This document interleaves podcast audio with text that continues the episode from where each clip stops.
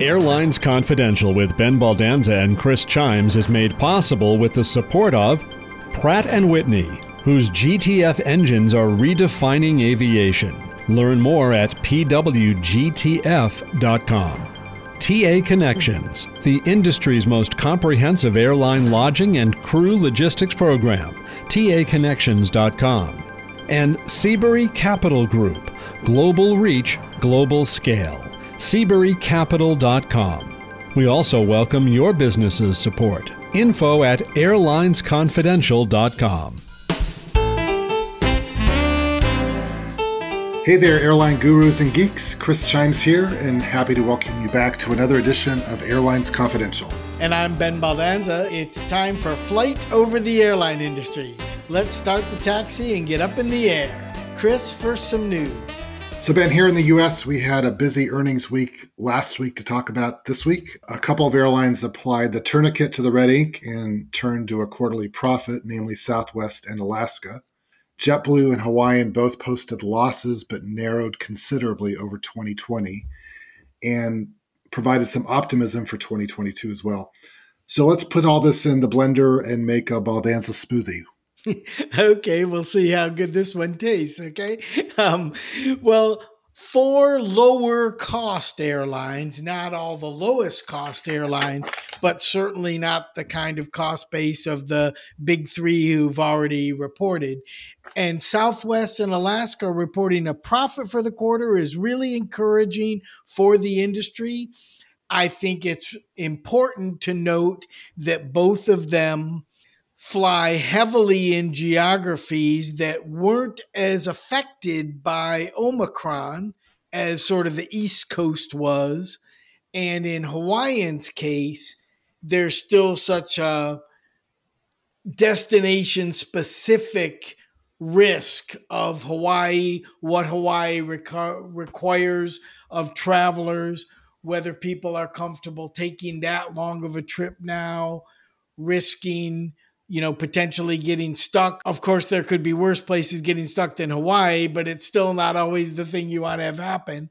So I think Southwest and Alaska, as a combination of their costs and their geography, did a great job in the quarter. And I think it's encouraging for the whole industry that it meant demand was strong enough for good quality, lower fare service that they could be profitable, even as we're still not completely out of this pandemic yet. In JetBlue and Hawaiian's case, again, the Northeast was hit a lot more. So, hit a lot more with worker call outs, and New York City was sort of the, has been sort of the epicenter of the Omicron virus. And Hawaiian, again, that, that specific destination issue makes it difficult for them I think, to be profitable again until it's just as easy and comfortable to go to Hawaii as it is to go to Florida. That's how I think all this shakes out.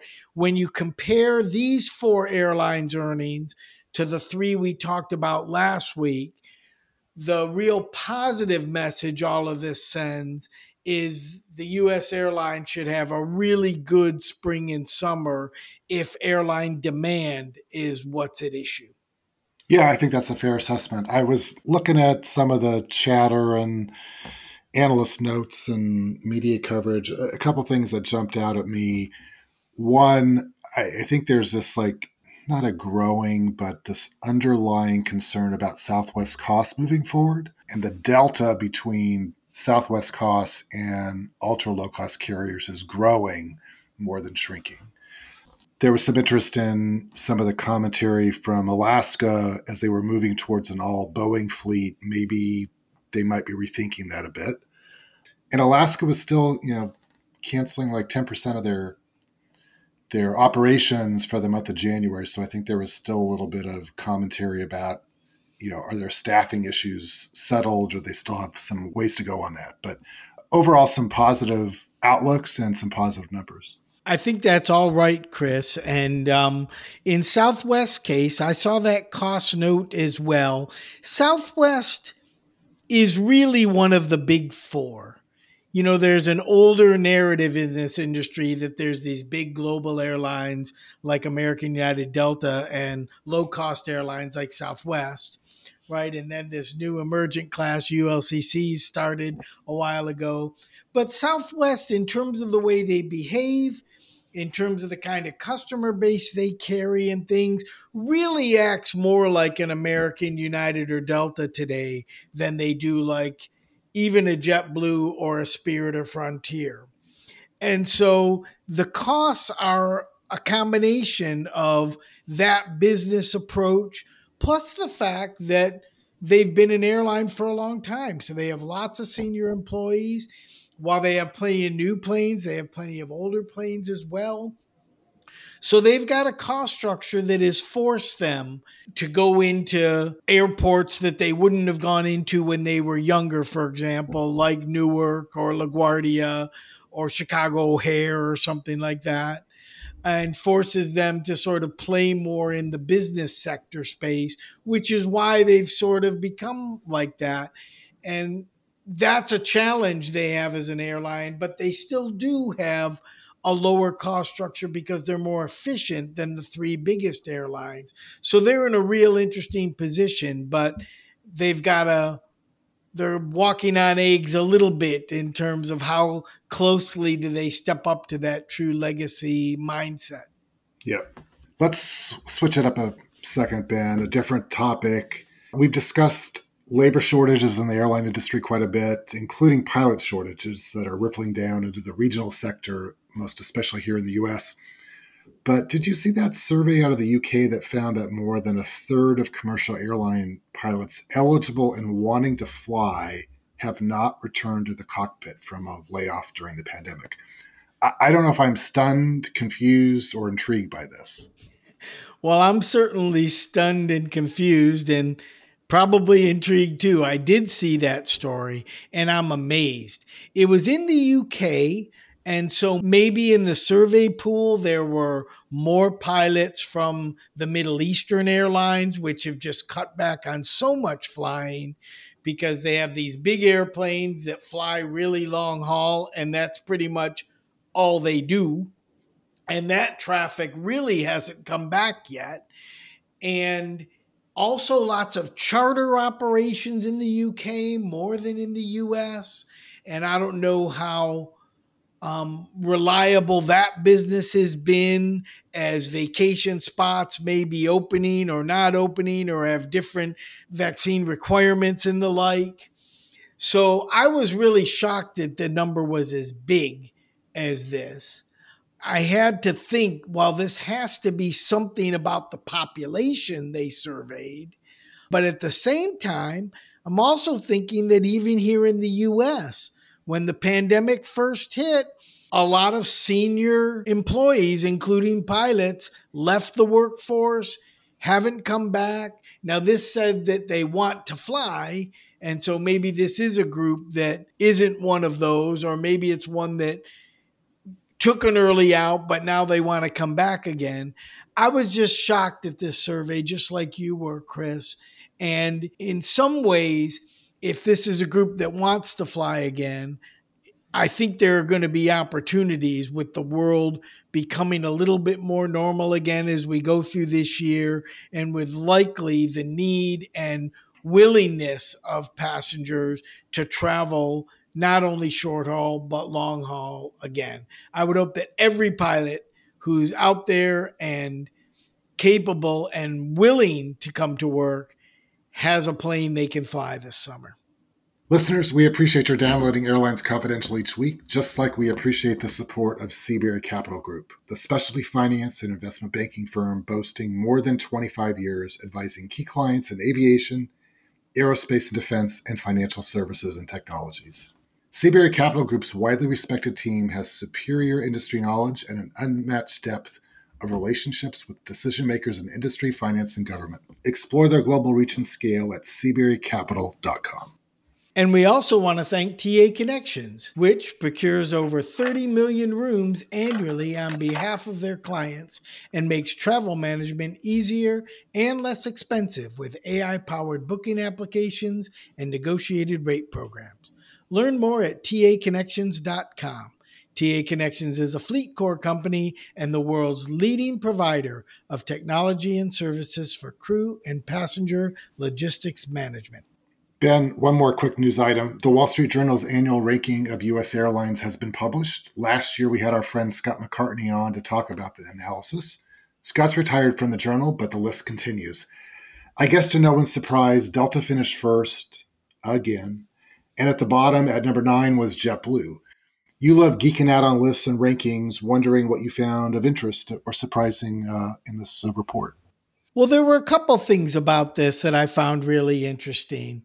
One is that the definition of what makes the airline good or not has evolved over the last couple of years. More customers care so much about am I going to be safe on this plane? And do I believe the airline's doing the right thing?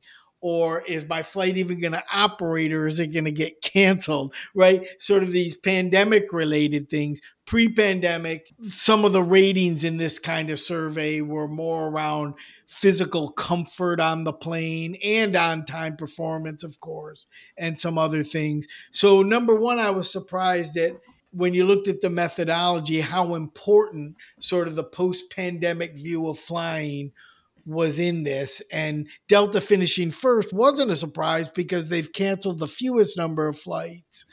They have run a better operation in part because of scheduling more lazy airplanes. What I mean by that is, you know, they have more airplanes don't fly as high utilization and they're able to recover from that with a really good fleet to make their operation a little bit more reliable. The other thing Chris, that bothers me about the survey, and Scott and I have talked about this, is if I told you that a BMW 7 Series was a better car than a Ford Focus, you'd say, well, yeah, Ben, but that BMW cost probably five times as much as the Ford Focus. And I'd say, well, yeah, there's that. And in the in these surveys, they don't include price. And so the implication in these surveys is that you can fly any of these airlines for the same price. So which one does a better job serving you? But I think anyone who's flown in the last couple of years and paid for their travel knows that Delta has high average fares and airlines like JetBlue have much lower average fares. That doesn't mean that you still don't want an on time flight and you want to be safe on board and things like that but there's value at different points on the price scale. And the airline industry has moved into that space more over the last five years or so, just like everything else we buy.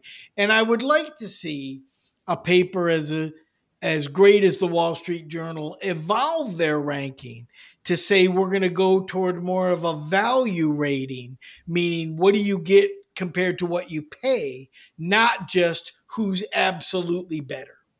Yeah, that's fair. I recall, you know, 25 years ago, Air Americans' whole shtick was their on-time machine, right? They they marketed their performance as the tool to increase business travel or to increase business travelers and to gain a bigger share of that market. And they were very focused on that on-time machine. And to some degree, I think you know this annual survey forces carriers to get back to that and answer these questions um, a little bit more than they might in, on a routine basis. Even though the DOT publishes their monthly numbers or quarterly numbers all the time, and it's out there.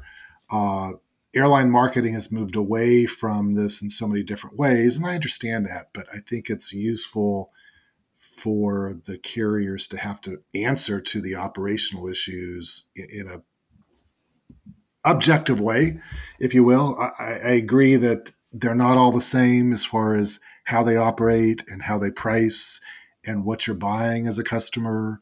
And certainly, when you're paying a lot more for a fare, you have a reason to have a higher expectation. But uh, I think there's a an upside to some level of quantification of all these metrics as well. I agree with that, Chris. Absolutely.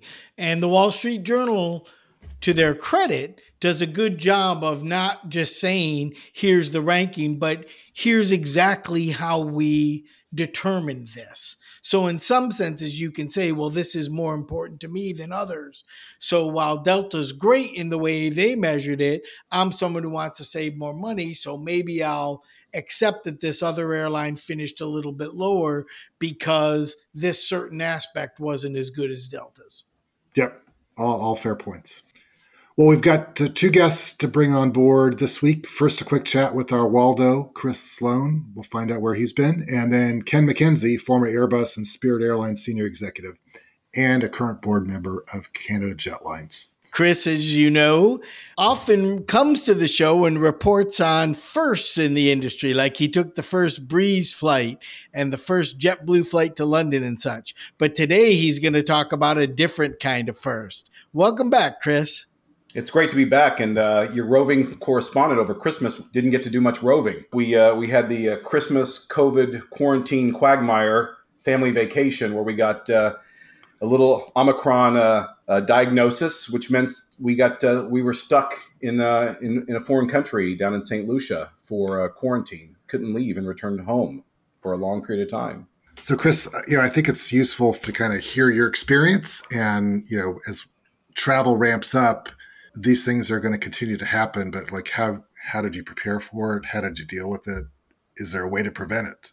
Well, I mean, basically, we had a trip planned into the Caribbean, uh, and you know, I've been a pretty intrepid traveler throughout the last two years of the pandemic, and my family and I took every precaution possible, which means vax, waxed, uh, boosted, uh, and, and so forth, and of course, to fly internationally uh, you need the day before to have a negative COVID test, and which we did.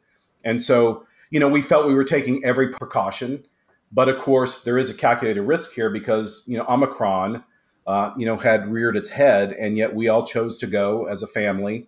And uh, you know, the long and short of it is, is once we got down there, you know, we had a great week, but you know, we developed a little bit of a.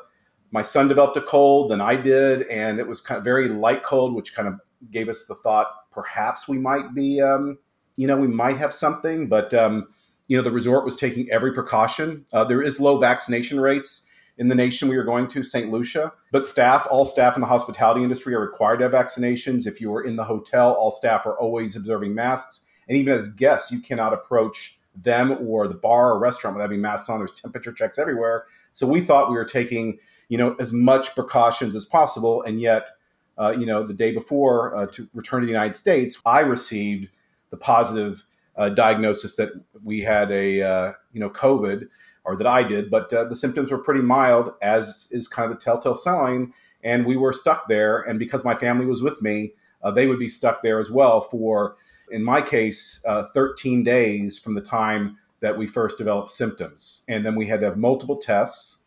And um, you know, it's a very different experience, uh, you know, when you're in a foreign country like that. And um, though we were in paradise, we called it Papillon because you're in a prison, you cannot leave your room. And people are like, well, that's, you know, still the worst places to be stuck. I'm like, that's true. We're very, very fortunate. But again, you're also paying for this. This isn't free. Um, there are COVID rates at our particular resort, but you know, you are under uh, lock and key, and they are looking at you and watching you uh, with doctors and nurses twice a day to make sure you know, tracking your symptoms and also uh, watching you to make sure you observe protocol and do not leave your room, which of course we wouldn't. So it was quite an experience for us. And Chris, were all three of you there and were you all able to stay in the room together or how did that work? Yeah, all three of us were there. And uh, when I received that, uh, that positive test, obviously we were tested the next day to make certain that um, to confirm the results and also confirm that my wife and son didn't have it. And we, by the way, were subjected from the antigen to the much more precise and much more expensive PCR test. But because they are with me and in direct contact, they had to stay as well. So technically, I had to stay 13 days from the time that the first symptoms were uh, there, and they had to quarantine for seven days. And at that point, we would be tested again. And yes, we were state re- remain in the same room, though we were moved away from the general population into a larger suite where we could actually somewhat social distance from one another. But, you know, I was going to be able to leave regardless because because I was going, able to get a letter of, of, of recovery from the, uh, from the health ministry. However, the day before my son and wife departed, they had to be tested too. And if they would have been positive, they would have had to stay an additional 10 to 13 days, which that's where things could get catastrophic. So it's a very, very involved, uh, you know, process. And, uh, you know, we were all there for uh, about two weeks, and the vacation was only supposed to be uh, five days. So, whose rules were these with regard to the 10 to 13 days and the quarantine? Well, that's that's a great question, Chris, because in St. Lucia, you know, at this point, I was like, hey, this is great. You know, the main there's, but you're dealing with two separate rules. We were like, oh, okay, the United States has just reduced the CDC guide, uh, recognized the CDC guidelines down to a five day quarantine from the disappearance of symptoms. I mean, there's obviously so many different protocols, and it's not even and it's not seamless. And then, of course, St. Lucia says, well, we don't observe the CDC, we observe the WTO. And the WTO at that point is was saying 13 days from the onset of symptoms or 10 days you know from recovery. So even though the united states would have allowed us back in and we would have been allowed to board our airline after the five days of the cdc the st lucia government does not recognize that. So we simply were not permitted to leave our hotel room and even be anywhere even on the property much less get through go through the transit through the airport. So there's definitely a patchwork difference between the way you know nations recognize that. And point of fact I flew to Saint Dominican Republic uh, this week. Just it was a simple day trip, and you know people are like, "Are you crazy? You know your advice is not to travel internationally right now uh, during Omicron because of the risk." And I'm like, "Well, because I've had COVID, that was not going to be a deterrent. However." Uh, if you fly the Dominican Republic, you do not even need to show a proof of vaccination. You're not given any kind of temperature track checks. You're not. You don't even have to have proof whether or not that you have COVID or not. That is still a that's a U.S. thing.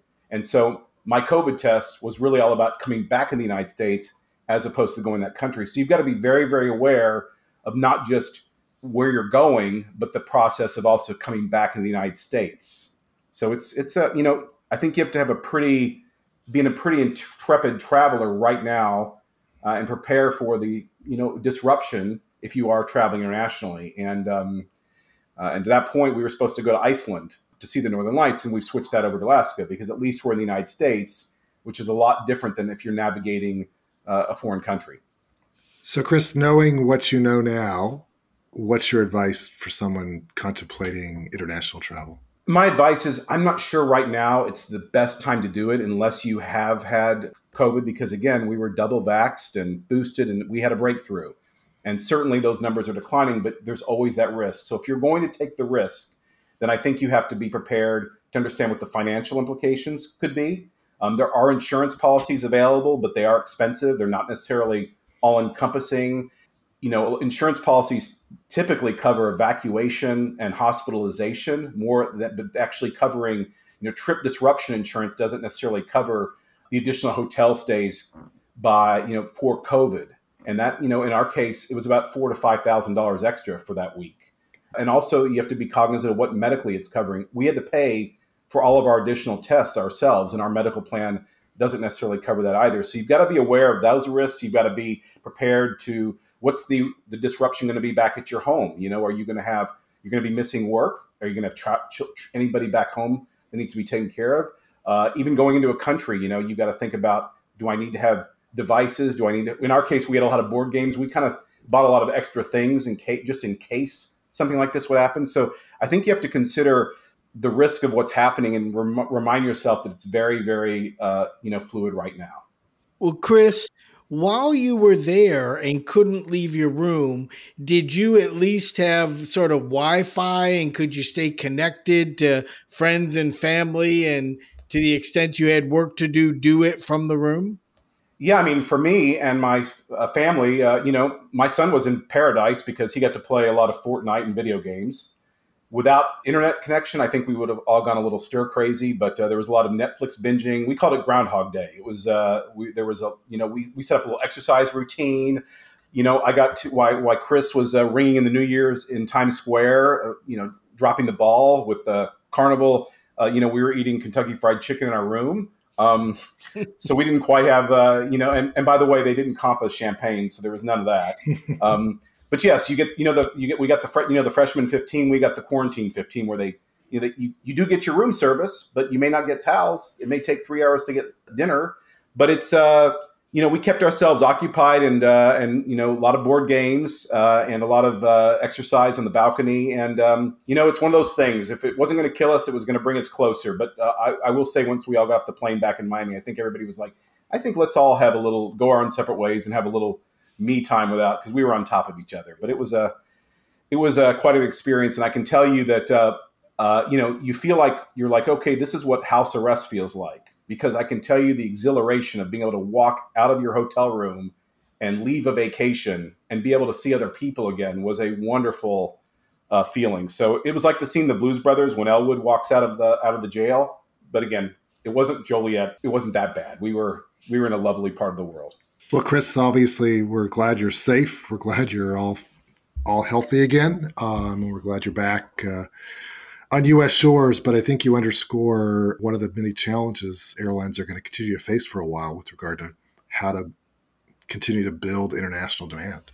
And to that point, you know, I think I just wanted to raise one other part because I neglected to mention. I think it's also really important to understand, you know, which airline you're flying and what the policies for your ticket are I mean, in our case, because we bought the ticket on award miles, we were able to make those changes and redeposit the miles with at no cost. However, we were flying during the holidays, which made where the loads were very high. So even though we may not be able to be charged, there may be fewer flights and fewer frequencies, and there was fewer availability, you know, to get back home regardless. And in some cases, I mean, obviously, if you're buying a restricted ticket or you're with a, an airline that does have cha- change fees and fare differences, and that is also an additional cost and expense and also consideration is is there going to even be able to be able to be the sea inventory to get home when you want to? And if you can't then you're going to be paying for additional room and board.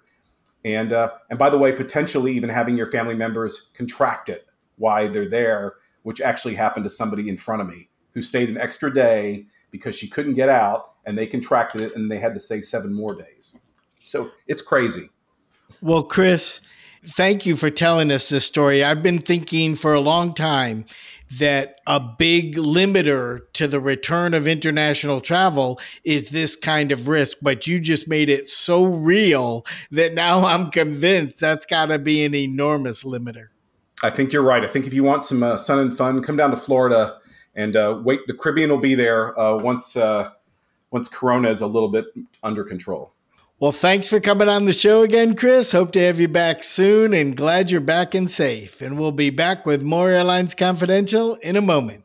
Promotional support for Airlines Confidential comes from thearchive.net the hub of the history of commercial aviation with vintage timetables, route maps, brochures, historic flights, terminals, airplane cabins, virtual tours of airline maintenance and training facilities, models, safety cards, and menus, plus special flights and events. The archive.net is now boarding. Well, we're happy to invite Ken McKenzie to the podcast. Ken, welcome on board. And why don't you start out by telling all of our listeners about your illustrious aviation career and what you're doing today? Well, hello, Ben. Thanks for the opportunity to join you and your listeners. It's a, uh, it's a real privilege to be on this recording. I've been fortunate in my career you know, on the aviation side to have a lot of different and varied experiences. Started out uh, actually right out of high school joining the Royal Canadian Air Force and uh, was a, a pilot of both uh, fixed wing and helicopters for uh, 14 years, uh, serving over in Europe with NATO, and then did a stint up in Arctic doing search and rescue flying. And it, it was just a great start to aviation, and it gave me a real uh, taste for both the uh, the operating side and also the leadership side of aviation. Uh, leaving after uh, 14 years, joining the the booming Canadian airline industry at that time, a lot of hiring was taking place.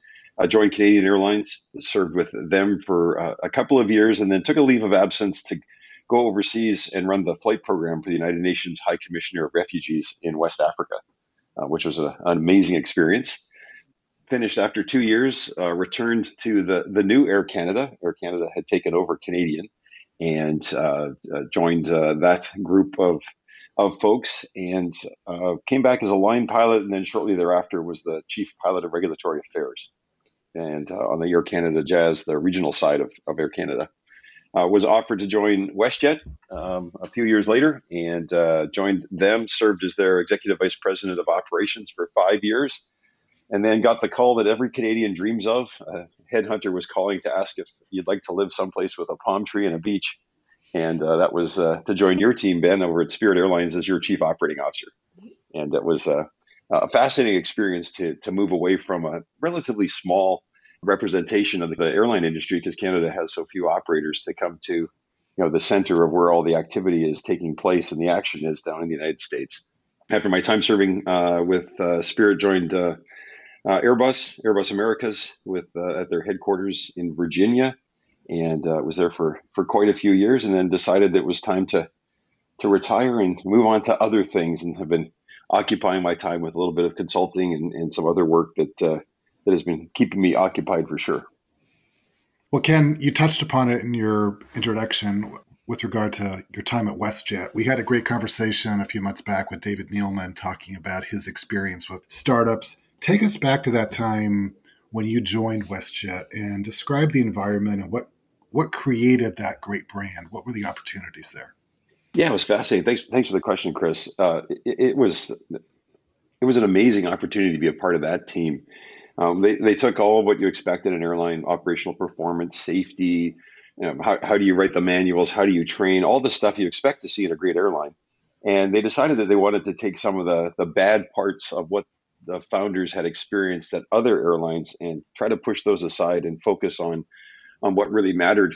And one of the things that really grabbed me uh, from the very beginning was their their focus was on WestJetters. That's what the, we were all called as employees. And the idea was that if they, if the company and the leadership focused on WestJetters, then the WestJetters would focus on our guests, and our guests would then be the benefit of our, our shareholders. And it sounds really simple. A lot of the times you get asked to go speak on culture when I was at WestJet, and people say, well, that, that's actually pretty simple. It's like, yeah, it is, uh, but it's hard to execute. Um, the executive team decisions that were made at WestJet always started with, well, how will this affect the culture? And do we have enough input from the rank and file to make a decision that's going to be far reaching? And so rather than the usual, well, how does this affect the bottom line? Uh, we would look at the cultural aspect first. And if, if we felt that it was either neutral or beneficial, then we would look at can we actually uh, do this profitably? The leadership structure was set up in such a way that culture was front and center, uh, right from Clive Beddoe on down. Uh, numerous opportunities to engage all WestJetters in the direction and the focus of the organization. In fact, even on my flight out to do my interview, um, I asked the flight attendant to sit beside me, and we started talking. And I asked him, "You know, can you explain to me what earning per share is? Uh, can you tell me what the last uh, quarterly results were of WestJet?" And, and he was bang on. He, he, knew everything that was going on in the organization, and uh, because he was an owner, um, I think one of the key aspects to their culture when we talk about uh, WestJet focusing on WestJetters, WestJetters focusing on guests, guests focusing on shareholders. It was the idea to create owners out of the employee group. And uh, the, the famous uh, story within WestJet was of a, a, pizza meeting with the four founders and them sitting around trying to decide, you know, how, how much could they give back to employees to ensure that they really engaged with this dream of a, a new airline. And uh, Sandy, who was the CFO at the time, was said, "Well, what if we put an employee share purchase plan together that was 2%. And uh, people grumbled about that. Uh, the, the three folks, he goes, well, let me do the math. And based upon their modeling, they said, well, we could do 2%. They said, well, what if we do more? And uh, they got to 5%, they got to 7%. Eventually, at the end of that meeting, they said, well, we think we can actually do a 20% employee share purchase plan.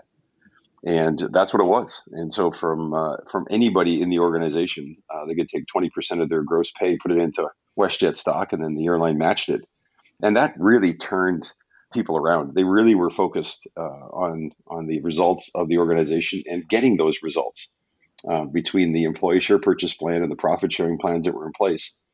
The direction and the results of the organization individually impacted uh, the folks who work there, and uh, it produced the amazing results that we've all seen.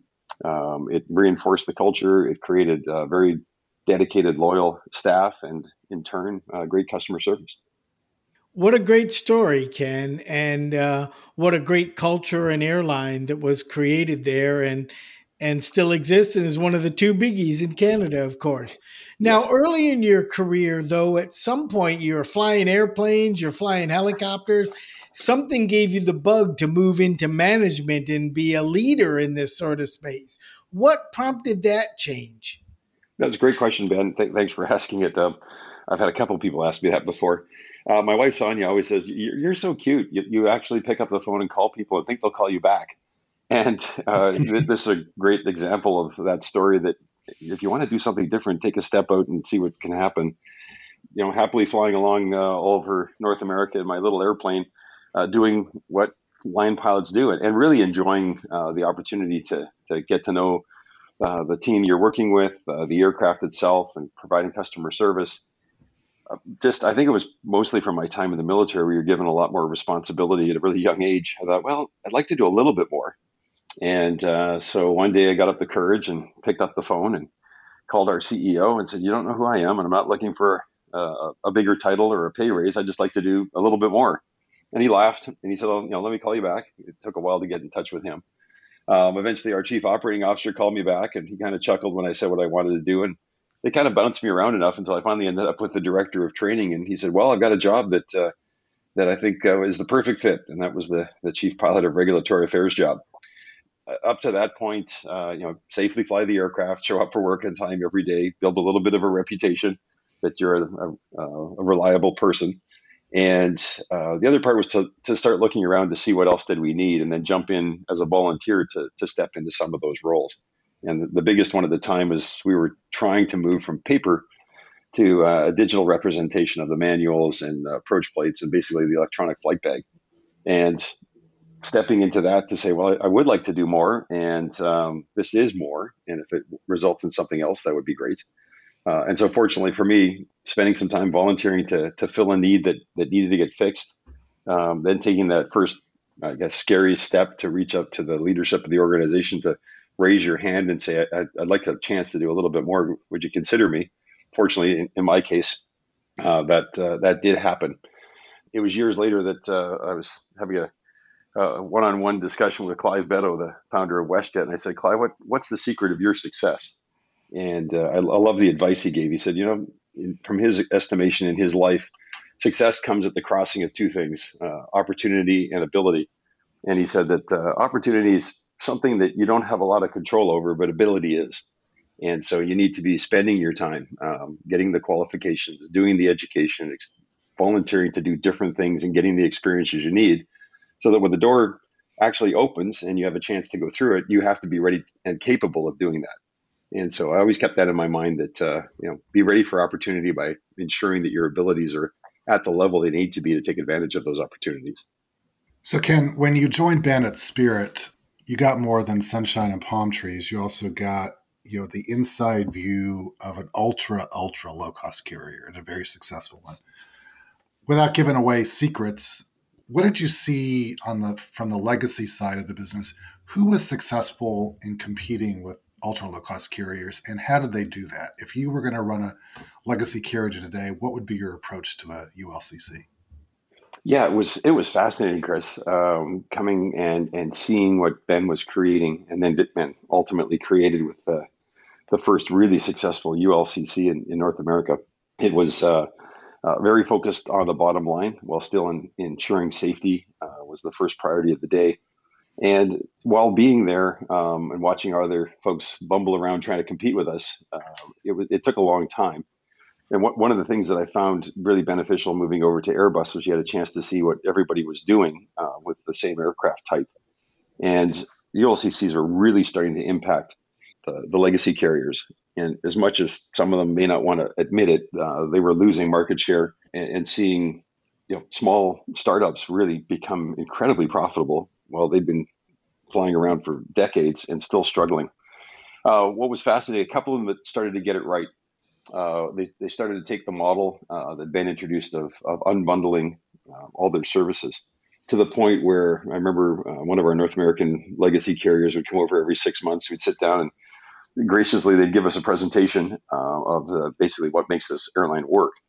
And every six months they'd come and talk and they'd say, well, you know, look, we're profitable. Isn't this exciting? And started to realize and ask the question, well, if it wasn't for the fact that you'd unbundled everything, and you're selling all these ancillary services, would you be making any money at all?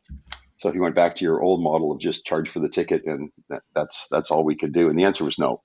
Ancillary services and uh, and laser focused dedication to ensuring that you're getting the most out of every one of those ancillary services from the pr- pr- perspective of the airline was critical to the future success uh, of all of these legacies.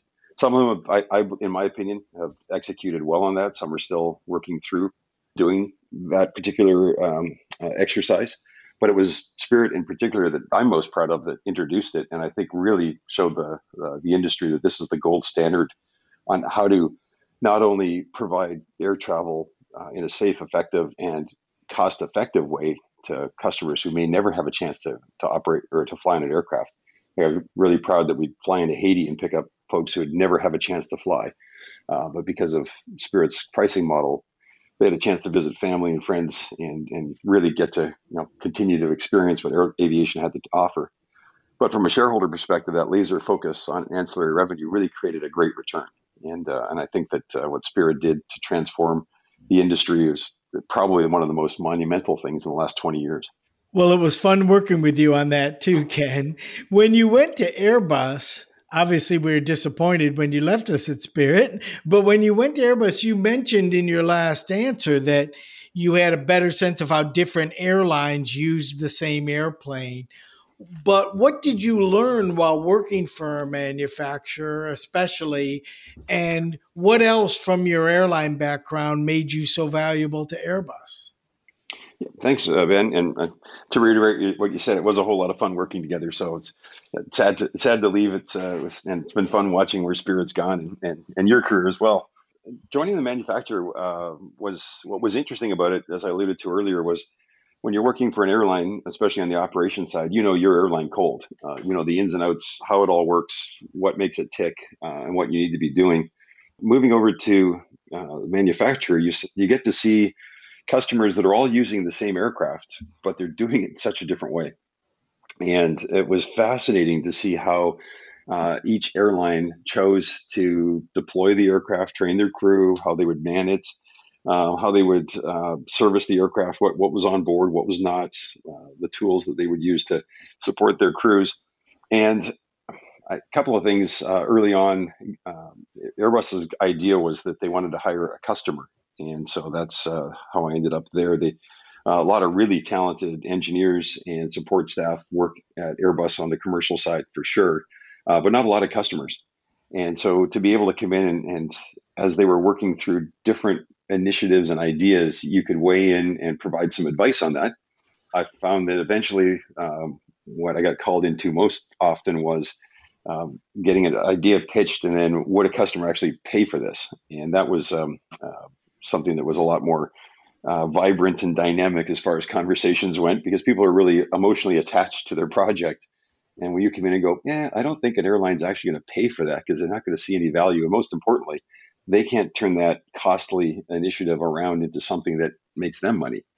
So that was that was really interesting and enjoyable working through that. Um, later in my time at Airbus, getting involved on the sales side, uh, you could go in and, and talk to a potential customer and say, you know, from an operator's perspective, let me talk to you about the A team and the B team. Fortunate in my career to to both uh, operate uh, Boeing aircraft and Airbus aircraft, so I could you know speak with authority on both sides. You'd always give the caveat, you know, I work for Airbus, so you, you, you know you need to take this with a grain of salt. But let me tell you what I've seen uh, on both aircraft types and and the level of service, the level of product uh, differentiation, and how often both of the the manufacturers are spending time upgrading and enhancing their product. Th- those type of things. So it, it was nice to be able to sit in that seat, offer that kind of advice, uh, support you know the manufacturer with Airbus, but also feel that you're helping your friends uh, that you used to uh, compete with and compete against at the other airlines that now were your customers uh, to help them understand how best to take advantage uh, of that aircraft and when it came time to buy and replace, how to provide some advice as to uh, what they should be looking for. Well, we'll be right back with more of our discussion with Ken McKenzie, which is brought to you with the support of Pratt & Whitney. The Pratt & Whitney GTF engine is redefining aviation with up to 20% lower fuel burn, 50% fewer regulated emissions, and 75% smaller noise footprint, GTF engines have no comparison. This revolutionary geared turbofan engine is allowing airlines and airports to open new routes and fly more people farther and with less fuel and much lower noise. Learn more at pwgtf.com. Ken, you've continued to pilot aircraft um, and had, in fact, a pretty scary air crash. Um, would you tell our listeners about that story and how it changed you? Sure. Thanks, Chris. Um, yeah, I, am a passionate aviation uh, wonk, I guess, uh, aviation geek, and have managed to, uh, to uh, operate aircraft when someone's paying you to do it, and actually finding it more enjoyable later on when you're paying for it yourself. It suddenly becomes uh, uh, more focused. You uh, you spend more time reading up on uh, the latest innovations that are happening out there, and and most importantly, you just meet some really amazing people that are out flying. Um, I, I, was fortunate uh, picked up an aircraft that was I was using to commute between Florida and and Virginia when I was working for Airbus, and it was a great project rebuilding this Lancair 4P and one of the concepts we wanted to turn the cockpit into something as advanced as an A350. And with modern day avionics, especially uh, from an er- experimental certification uh, perspective, you can put some really amazing equipment in your aircraft. So I had, had this really sweet little airplane that you jump into and you could climb up to 25,000 feet and cruise along at 250 knots and, and get to DC in a short period of time. Uh, it was August 30th, 2015, the day before my birthday. My wife had said, I'm going to come with you for this week while you're commuting. It's birthday present to you. And I was excited about that. And, and uh, we jumped in the airplane to leave. It was a Sunday morning and uh, really miserable weather, a bit of a tropical storm off the coast of Florida. And uh, departed IFR out of Fort Lauderdale Executive. And as I was climbing up through 4,400 feet, I looked down and on the uh, electronic display uh, in front of me that I saw my oil pressure was at 9 uh, psi, and it should have been up around 35 psi. And, and typical pilot, I, I, almost I was just reaching forward to tap the screen when I realized it's a screen. It's not going to do anything if you tap it. It's not a round gauge. It's not stuck. It's uh, you actually have 9 psi of oil pressure. Uh, declared an emergency. Miami uh, Center gave us vectors back to Fort Lauderdale Executive and and operating the aircraft, stay at altitude, don't touch the controls, just or the power, just let it continue to run. Hopefully, this will get us home. And as we broke out of cloud and could see Fort Lauderdale Executive in front of us, and they switched us over to tower frequency, the engine died. And so we thought, well, um, now we're a glider, and uh, what uh, what will we do? And my, my, wife had 60 hours of experience at that point. She was working on her private license, and surprisingly, a combination of just years of training and uh, and going through simulators and simulated emergencies and such that rather than panicking and uh, and and starting to lose sight of what to do, uh, the old adage "aviate, navigate, communicate" um, it actually became somewhat of a training moment. And knowing we wouldn't make the airport, um, also knowing I didn't want to land in the center of town. Uh, the Lancair 4P is a very high performance airplane. It touches down at about 105 to 110 knots. So you're, you're not going to stop in a short period of time um, chose to turn off to the west and head to the Everglades. And while flying there, uh, talking with Sonia and saying, "Well, where do you think we should land? And should we try this? And should we do that?" And uh, we picked uh, a canal, uh, a levee between two canals in the Everglades, and it was north south. Looked great. And it's funny, I joke um, that there should be a sign in the cockpit that says, "Caution: Objects on the ground appear much larger than they actually are. from the air, they appear much larger than they are on the ground." Uh, we went back there uh, months later to look at the levee that we landed on. It was uh, turned out it was nine feet wide, and our landing gear was seven feet wide. So we um, uh, set up for the approach. My wife uh, said, "What should I do?" And I said, "If you could call up my airspeed, that would be beneficial. I can look outside."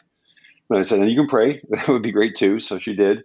Um, we touched down on that levee uh, at about 96, I think it was 96, 97 knots, and went zipping down this kind of unprepared surface and by the NTSB examiner afterwards uh, said, "Well, you almost made it. We made it about 750 feet down that uh, that levee, and with the strong crosswind we were getting from the storm off the coast, the as the aircraft started to slow, the remember the nose starting to drift to the left, and uh, the left landing gear dropped off the edge of the levee, and it was a steep 45 degree drop, and when it did, the left landing gear broke off, spun the aircraft around, and now we were going backwards, about estimate about 60 knots. And I was concerned that if we ended up in the levee uh, upside down, uh, would not be good because the, the door on the Lancair, there's only one and it opens up. And so I looked over our shoulder to see where we were going, and it was just uh, that was when I realized we were encased in or a ball of flames. The landing gear breaking off had broken up, opened the fuel tanks, and the heat of the engine uh, ignited the aircraft. And so we're zipping along backwards, uh, engulfed in flames. And fortunately, we came to a stop half in the canal, half out of the canal uh, on, a, on, the really steep 45 degree angle. I'd already uh, opened the door, jumped out of the wing, uh, reached back to get Sonia and, and, grabbed her hand and pulled her out of the airplane. And our hand slipped and she fell back in. And so I grabbed her hand again and thought, well, you're either coming with me or we're, I guess we're going to uh, die here in the aircraft because it was all in flames and my clothes were on fire and such. So pulled her out, and this time she came out of the airplane right up onto the wing. Uh, and the miraculous part was, as she came out of the plane, there's a circle around us of no flames, and uh, and between our airplane and the canal, there's this like the parting of the Red Sea. There's this path of flames on either side, and, and nothing in the middle. And so I, I kind of dragged her over these rocks and stones, and we dove into the water and in my case, it was great because I had been on the wing now for a, a while uh, with all the flames actually there while I was there, so I was pretty burnt up. Um, she fortunately wasn't, and uh, when we hit the water and, and, treading water, felt good for me and popped up out of the out of the water. I'm treading, looking at her, and she looks at me and says, "Do you think there's any alligators in here?" I realized, oh, I guess there probably are. We should get out of this canal. Uh, we swam to shore and stood up on the levee and watched our airplane continue to burn. Uh, and, and, for those folks who uh, who are flying privately or, or even commercially, you think, well, you know, if I ever went down, I'd get rescued right away. Uh, we were within sight of Fort Lauderdale, uh, the built-up area, and it still took 45 minutes to get anybody there because they were trying to figure out how do we get out to this levee. Uh, the helicopters were all locked up because of the storm off the coast, and so 45 minutes later, everybody showed up, and then uh, then it went went it all went crazy and ended up spending uh, months in the hospital in the burn unit and such. But you know, things have worked out really well. We recovered really well. Was uh, great stories throughout that experience of how your friends uh, all show up, and you start to realize that it's a our aviation community. It, although it might be uh, a lot of people, that uh, it's small enough that folks still really care about each other. And uh, I felt really loved and cared for through the entire recovery. Well, that, that's an amazing story, Ken. I appreciate your sharing it. I know our, our listeners will too. So uh, thanks for all that. Thank you, Ken, for sharing that for sure. What amazed me is that you can tell that story so calmly and almost to the point where I could imagine you and Sonia in the cockpit staying calm trying to understand your situation and your years and years of training sort of all coming together in that cockpit at that moment in time where everything was just focused on let's get this thing on the ground safely. What an amazing thing. That would make a great TV special, I think. Well, thanks, Ben. I'm not sure who would play you. Any ideas? Depends. If, yeah, I have my ideas. I'm sure Sonia has hers too. are they the, the same? Person, are they I'm the sure. same? Yeah, I was going to say, are they the same person? So. All right. Well, let's go and now let's talk about where we are today and going forward. You're on the board of this new airline, Canada Jetlines.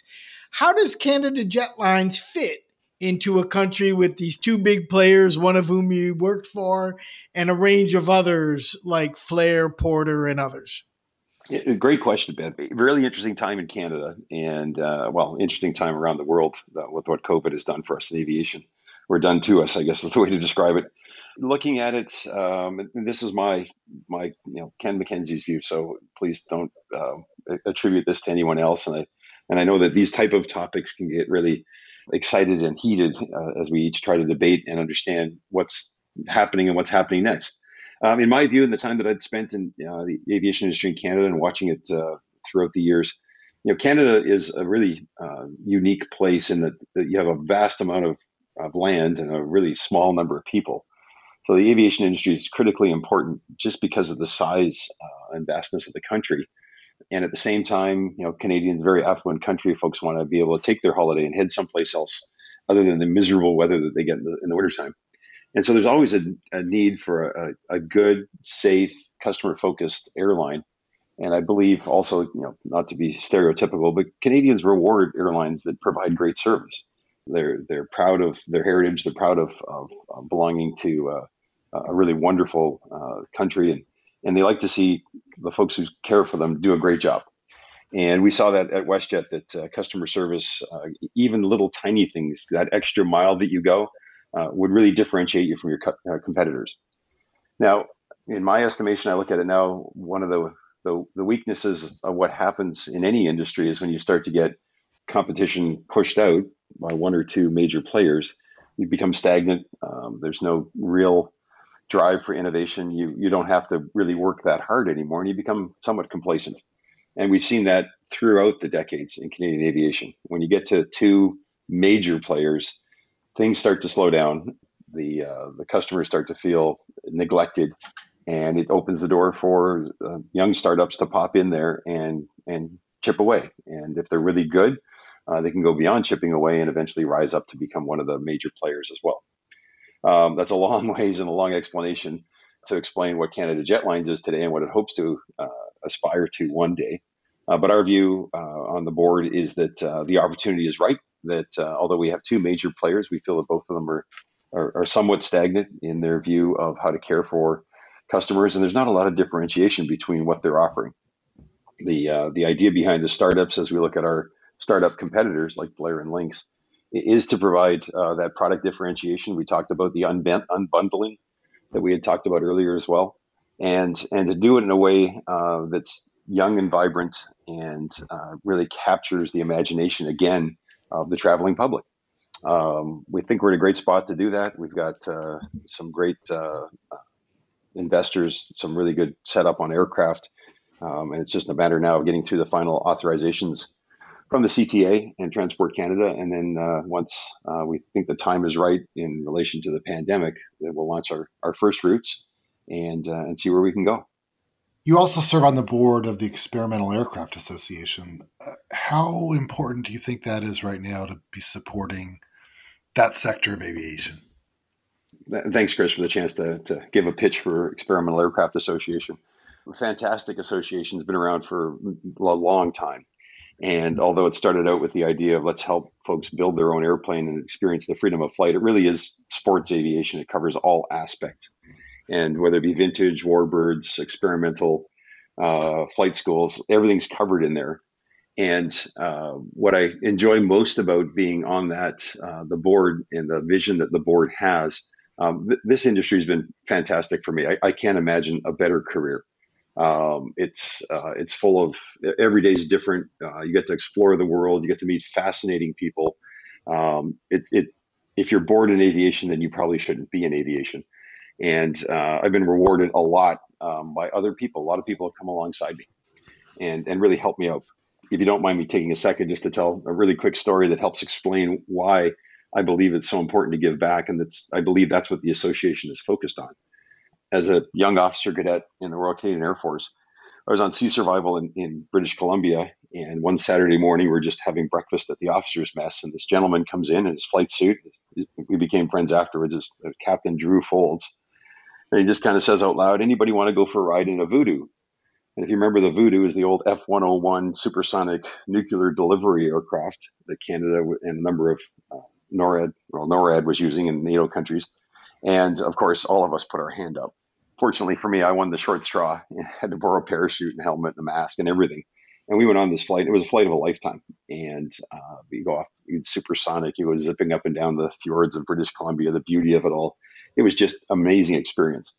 And we came back and we landed and we taxied back in. And he said, "Come on, come join me for a beer." So I said, "Sure." So we sat and we were sitting there talking. And he said, "You know." This morning I had to go do this flight test, and he said I've flown this airplane a lot, and I'm really comfortable with it and I could have just jumped in it and gone off and done my flight test and come back. He said, but I knew you guys were all in the mess. And I thought, you know, this is a chance you'll never get probably to, to ride in the back seat of one of these airplanes.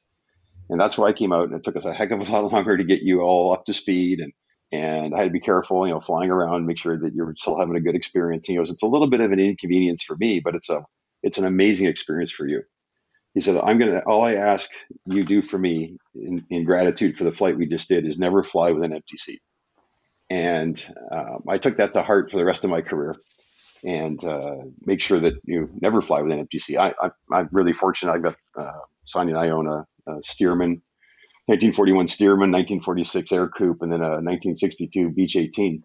And when we go flying, I always try to find someone to take along because what might be mundane to you is a once in a lifetime chance for them. And what the Experimental Aircraft Association is doing, and I think doing really well, is looking to say, how do we give back to an industry that's cared for all of us and that we it's our passion and, and belief that uh, this can be a great career for so many young men and women. And what the association is doing well through their Young Eagle flight, where you take a, a someone between seven to 18 years old for their first flight, uh, over to AeroEducate, which is a, um, a, curriculum offering to K to 12 schools to work STEM and aviation into the science programs at, uh, at public and private schools. Uh, to just you know being on the traveling traveling out there, giving rides on B25s, B17s, Ford tri motors, just helping people grasp one the passion uh, that we all have for aviation and second for young folks that you can be part of this this is an amazing career for you too uh, whether you be in flight dispatch or traffic control maintenance or a pilot um, this is something you can do and we want to make sure that no one later in life goes wow i wish i could have done that but i just didn't know and so that's why i'm really proud to be a part of it it's a privilege to be a part of this organization uh, and, and i just really um, and I'm thankful to have been given the opportunity and to continue to, to be a part of that team. Thanks, Ken. And I think I have an idea of how you're going to answer this next question.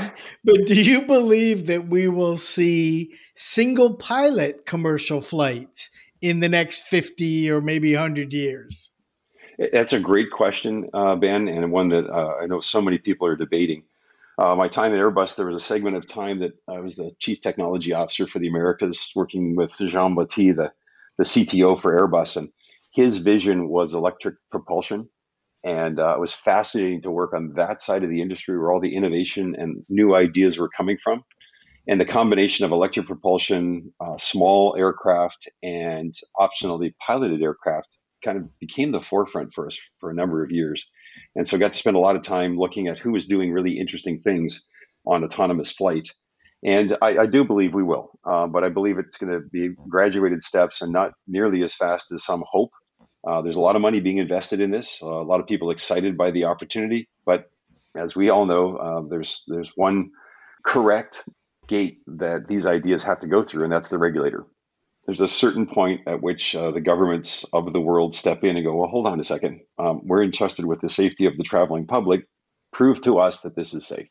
And from the time that I've spent doing this and continue to follow it afterwards, we're at the point where uh, an optionally piloted vehicle, so let's uh, say a, a, large commercial aircraft with one pilot and a, we called it the robot, sitting beside the pilot to be used um, as the as the pilot in command sees fit. Um, that could happen today, and uh, what we deal with is the the social norms. Does somebody want to get in the back of that airplane while there's only one pilot, or one day maybe no pilots? And my belief is that we're not there yet. I don't think that the industry has done a good enough job of explaining uh, the safety enhancements in doing so, as well uh, the, the innovation that's taken place with autonomous flight ha- hasn't done a really great job of convincing pilots that this is a good idea either. And uh, you can see why the, the, agency conflict that takes place. So these, this is our career, and you want to take it away and, and have a machine do it. Uh, my view is that uh, we'll see autonomous flight uh, begin. Uh, well, it's not going to begin; it's already taking place. But in large aircraft, it's going to happen more on the cargo side when I say it's already happening, it's surprising how much autonomous flight is occurring around the world that we just don't ever hear about. And uh, when you know folks are one good example is uh, there's a, a, twin engine diamond aircraft that completely mapped the uh, Greenland doing glacier work. And it was a one month project. And this aircraft flew the first day with a pilot to verify everything was working. And then for the next 30 days, it just flew itself and it can fly longer. It can fly in worse weather. It can do a whole lot of things that you just don't want to stick a pilot in there uh, and have them do. So I believe uh, there's some great uh, opportunities for autonomous flight, and I think that there's also some safety enhancements that autonomy will bring to us. So, Ken, you've had leadership roles in so many parts of aviation. As you sit here today, hopefully near the tail end of this pandemic, do you want to predict like one or two lasting impacts on commercial aviation that are going to flow out of the pandemic? Sure. I mean, thank you for not asking me what I think of what's taken place with these poor airlines. um, yeah, it's been hard, uh, really, really hard. And uh, some of the really great things that have come out of it the industry was forced to really pick up the standards in, in cleanliness and uh, and how aircraft are serviced. And I, I, still traveled throughout the pandemic. I still travel a lot now, and there's a significant difference between um, how aircraft and passengers, I guess, sanitary safety was treated. I believe prior to the pandemic to where it is today. I think that's an amazing uh, step forward. Um, I think that we all realize that uh, a pandemic is just another, you know, the unfortunately, COVID is just an advanced version of coming down with the flu sometimes. That um, in the past we just accepted the fact that well, if you fly on an airplane, yeah, you could get sick. What the heck? It's going to happen. I, I, think that as we come out of this, we rightly should not expect that to be the norm. Um, I think that there are a lot of things that the airlines are now putting in place to make sure that um, our, our, passengers are as protected as possible from air, airborne viruses and other illnesses that we never would have before. And I don't know if that's really on the top of people's radar because there's lots of other things that people have commented on about what's been the pros and cons of this. But just from my where I sit, that's the one that I've seen that I've been uh, most intrigued by and actually most happy to, to to witness. Well, Ken, it's been terrific hearing your voice again, hearing you talk about your amazing career, the experiences you've had, what you've learned, and what you can still teach this industry. We really appreciate you coming on to Airlines Confidential, and I'm sure that our listeners are really going to enjoy this interview. Well, thanks, Ben. It's been a real pleasure. Uh, ben and Chris, uh, great talking with you. Likewise, Ben, great to hear your voice. Brings back all kinds of great memories. Thrilled to be part of this podcast and look forward to meeting a lot of your your listeners online as we uh, continue to operate airplanes around the world, uh, moving passengers and, and doing it safely and, and giving them a little bit of joy as they have a chance to see the wonder of flight. Thanks, Ken. This has been great. Thank you. We'll be back with more Airlines Confidential in a minute. The Airlines Confidential podcast is now available on Apple, Google, iHeart, Stitcher, SoundCloud, Pandora, Spotify, TuneIn, and many more. Use your favorite podcasting app with just one click at airlinesconfidential.com. Thanks again to both Chris Sloan and Ken McKenzie for joining us. Now it's listener question time. Remember, you can email us a question at questions at airlinesconfidential.com or visit our website at airlinesconfidential.com and follow the prompts. We're available on all the major podcast platforms, and you can ask Amazon Alexa or Google Assist to turn us on. Just say, play the Airlines Confidential podcast. So, Ben, we've got several questions related to frequent flyer programs, and American and Advantage are a common thread. I thought I'd string these together for a more comprehensive, cohesive discussion of the various topics. First up, this is from Steve in Springfield, Missouri. Hey, Ben and Chris, I love your show, and as an av geek and someone who travels for work, your show is both interesting and applicable to me. My question for you revolves around the new way Advantage members earn status with American. In October, Advantage changed from elite qualifying miles, segments, and dollars to loyalty points. The way the program is structured seems to lean heavily on people with an affiliated credit card and those that are flying international business class. Do you see this as a way to thin the herd of top tier flyers and bring back a higher level of exclusivity? Or is it just about American getting more people to apply for their co branded credit cards.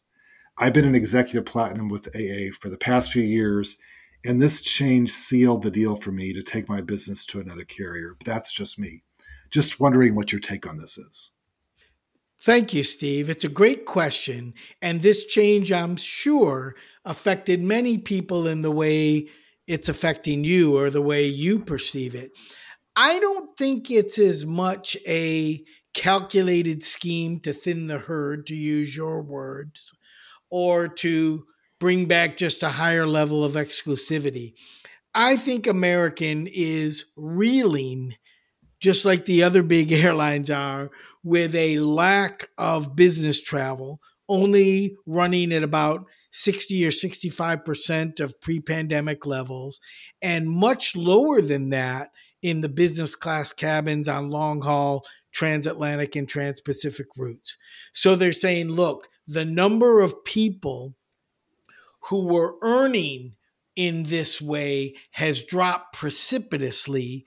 We have to keep these programs alive. And if the only way you can make these levels is to fly internationally in business class or fly for your business regularly, that might not be enough. So we have this credit card. We make a lot of money with the credit card, although we're not making as much now as we used to.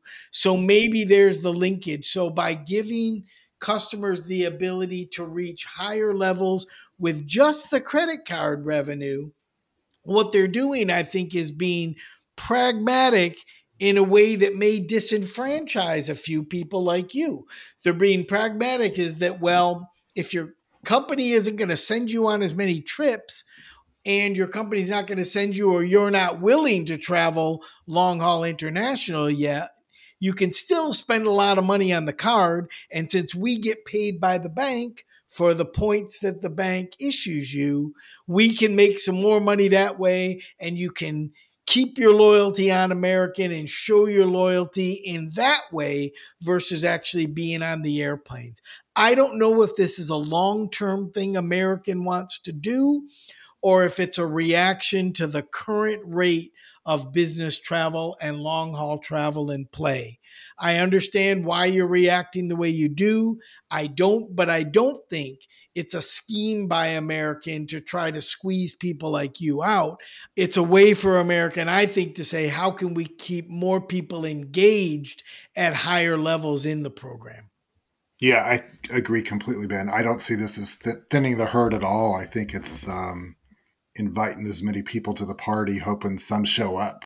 Business travel is going to take a, I think, a lot longer to come back than many people anticipated. There was some interesting commentary about the really low attendance rates at CES in Las Vegas this month, really kind of missing the mark as far as expectations. So I think all the carriers are struggling with this paradigm and how to keep their top tier customers engaged and loyal and coming back. And I get that Steve feels like he's been flying and meeting the criteria, but a lot of his peers have not. And American and these other major legacy carriers have got to figure out how to keep them uh, coming back. Then, part two uh, this is from Christina in New York.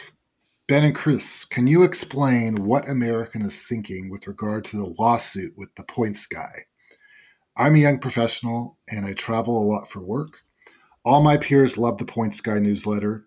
We choose TPG over American any day, and AA is also uncompetitive with other major airlines because they still have a points expiration clause where United and Delta do not. Actions like this don't encourage my loyalty, but would be interested in your thoughts. Thanks, Christina. This is an interesting lawsuit, and I don't think it's because American is trying to hide what they do. I think this is all about intellectual property rights. I'm not an attorney, but I think that's the right term. The Advantage program is very important to American. It's an important piece of what they do. During the pandemic, they were able to borrow money with that program as collateral by stressing its strengths as a marketing program. So, specifically, what I think they are upset with the points guy in is that they're using the American Airlines logo, they're accessing people's accounts on advantage without American having to prove them to get into your account. You approve it. But American says we have to approve that too. And so they're getting information that American says you don't have the right to use this information and use our logo.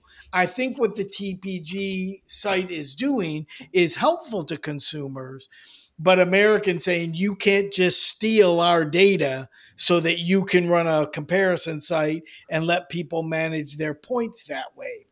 It's a line in the sand, I think, around who owns the data and who owns the customer. And American is making a strong position that TPG, you don't have this relationship with the customer. We do. And that's an interesting thing. Christina, I think it's interesting that you say we choose TPG over American. I assume you mean for your frequent flyer data, since TPG can't fly you anywhere, right? and so I think this is interesting. I understand why American wants to protect those data and protect that program. There's probably a way to make this work for the points guy and American to maybe create some partnership because what the points guy is doing is helpful to customers. And I'm sure American sees that.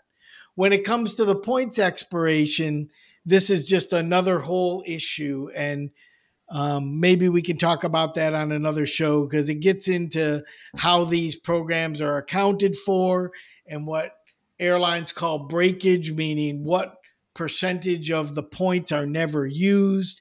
And it's hard to make that assumption when the points never expire.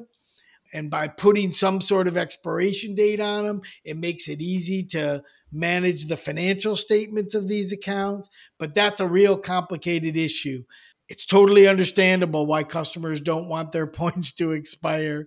And I'm sure it's totally frustrating that Americans will expire while Uniteds and Deltas won't right now. But a lot goes into that decision. And what I would hope American would do is either end up matching United and Delta or at least giving customers who are actively engaged in their program the ability to not lose points as long as they stay active a couple of thoughts on that. That's those are all good points, Ben. One, I took her comments about we'd choose TPG over American any day as kind of like as a consumer, me and my peers would put our loyalty to the points guy over American, but uh, that's just an interpretation. Somewhere buried in the T's and C's of the Advantage program and most other loyalty programs, I mean, American tells its its passengers ultimately these points belong to us, not to you. I don't think most consumers realize that. You can be kicked out of the Advantage program or most other loyalty programs for not following the rules. But clearly, when these programs were developed now 30 years ago or whatever it's been, they didn't anticipate many of the technological advances and the transparency of information that we have today and you're right americans like pointing to more of the copyright and intellectual property issues. They actually countersued the points guy. The points guy sued them kind of preemptively sued american. But i really think it just underscores to some degree the changing marketplace as well. I, I don't think a lot of people pay attention to the t's and c's this email that came in reminded me years ago when I was an American and we were in a fight over expanding Love Field and the American management at the time, led by Bob Crandall, kept like, you know, shouting it at meetings and in public, you know, a deal's a deal. We built DFW on the promise that Love Field was going to be shut down. Uh, you know, that's all relevant, except that the people who live in Texas now didn't live especially in the DFW area, it's grown so much. They didn't live in the DFW area when the deal for Love Field and DFW was made 50 years ago or something. And they just want access to more flights at Love Field. It's more convenient. And so we, we lost that public conversation because we didn't understand that the point of view of the public had changed. It didn't matter about the deal being the deal. So there's this element of like, you know, the rules are the rules that might require American to go back and look at the rules again and make them more relevant to today's marketplace too. But you know, I think they have a reason to want to limit access to the Advantage database clearly because it's it's their database. But I think they also have to kind of manage their expectations with their customers a bit. That's great insight, Chris. Well, let's pivot to our finer whine for the week. And just in case we haven't exhausted our discussion on airline loyalty programs, we've got a complaint about Delta and American Express. It's from Jennifer in Duluth, Minnesota. I decided to apply for one of Delta's credit cards because of what it offers. Instead, they gave me an entirely different card with zero benefits that I did not apply for. Interesting. Had they given me any kind of info that this was the card I was applying for, I would not have wasted my time applying simply because it offers absolutely nothing. I'm going to step out on a limb here and say, Jennifer, this is a whine. And I'm guessing, even though I don't have a lot of insight into her background or her credit history, she probably didn't qualify for the Amex card that had all these benefits and lots of bonus miles and whatever else. But they wanted to kind of lure her into the program. And so they gave her the kind of the basic Delta Amex card that doesn't have an annual fee and you earn fewer miles and doesn't have all the benefits. But they were trying to give her an opportunity to get into the program with an entry level card. I could be off here, but they have no reason to not want to give her the card that she thought she applied for, except maybe she didn't qualify for it. I think you're absolutely right, Chris. And I do think this is a whine. I'm not saying that she should thank Delta for, you know, or an American Express for offering her credit. I mean, when she says it offers absolutely nothing, they clearly gave her credit that she can borrow against, right? In the card. I'm sure she means in terms of maybe her ability to upgrade or get a free bag or something like that, which maybe are the kind of features that she wanted. But like you said, this kind of creates a pathway for her to potentially move into a card that does that.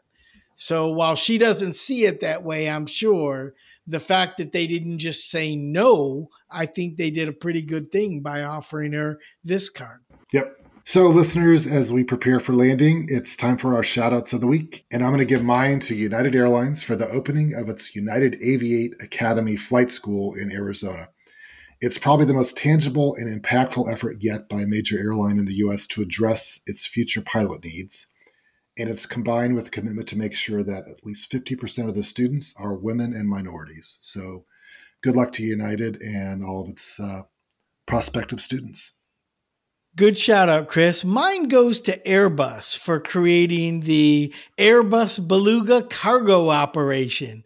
The Beluga, as many of our listeners know, is a modified A300 that Airbus uses to bring big parts into their assembly facility.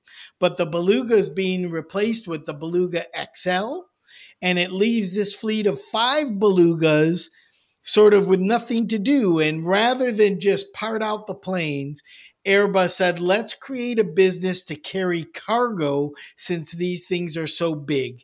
And while some may say, well, that doesn't deserve a shout out because they're just trying to make money on an old piece of equipment, I get that. But we're also in a world where supply chains are still very critical. And these five airplanes, with their enormous volume, will be helpful for people to move more goods around the world. So I think it's great that Airbus is finding a way to repurpose older equipment in a way that's going to help the economies in Europe and the US at least.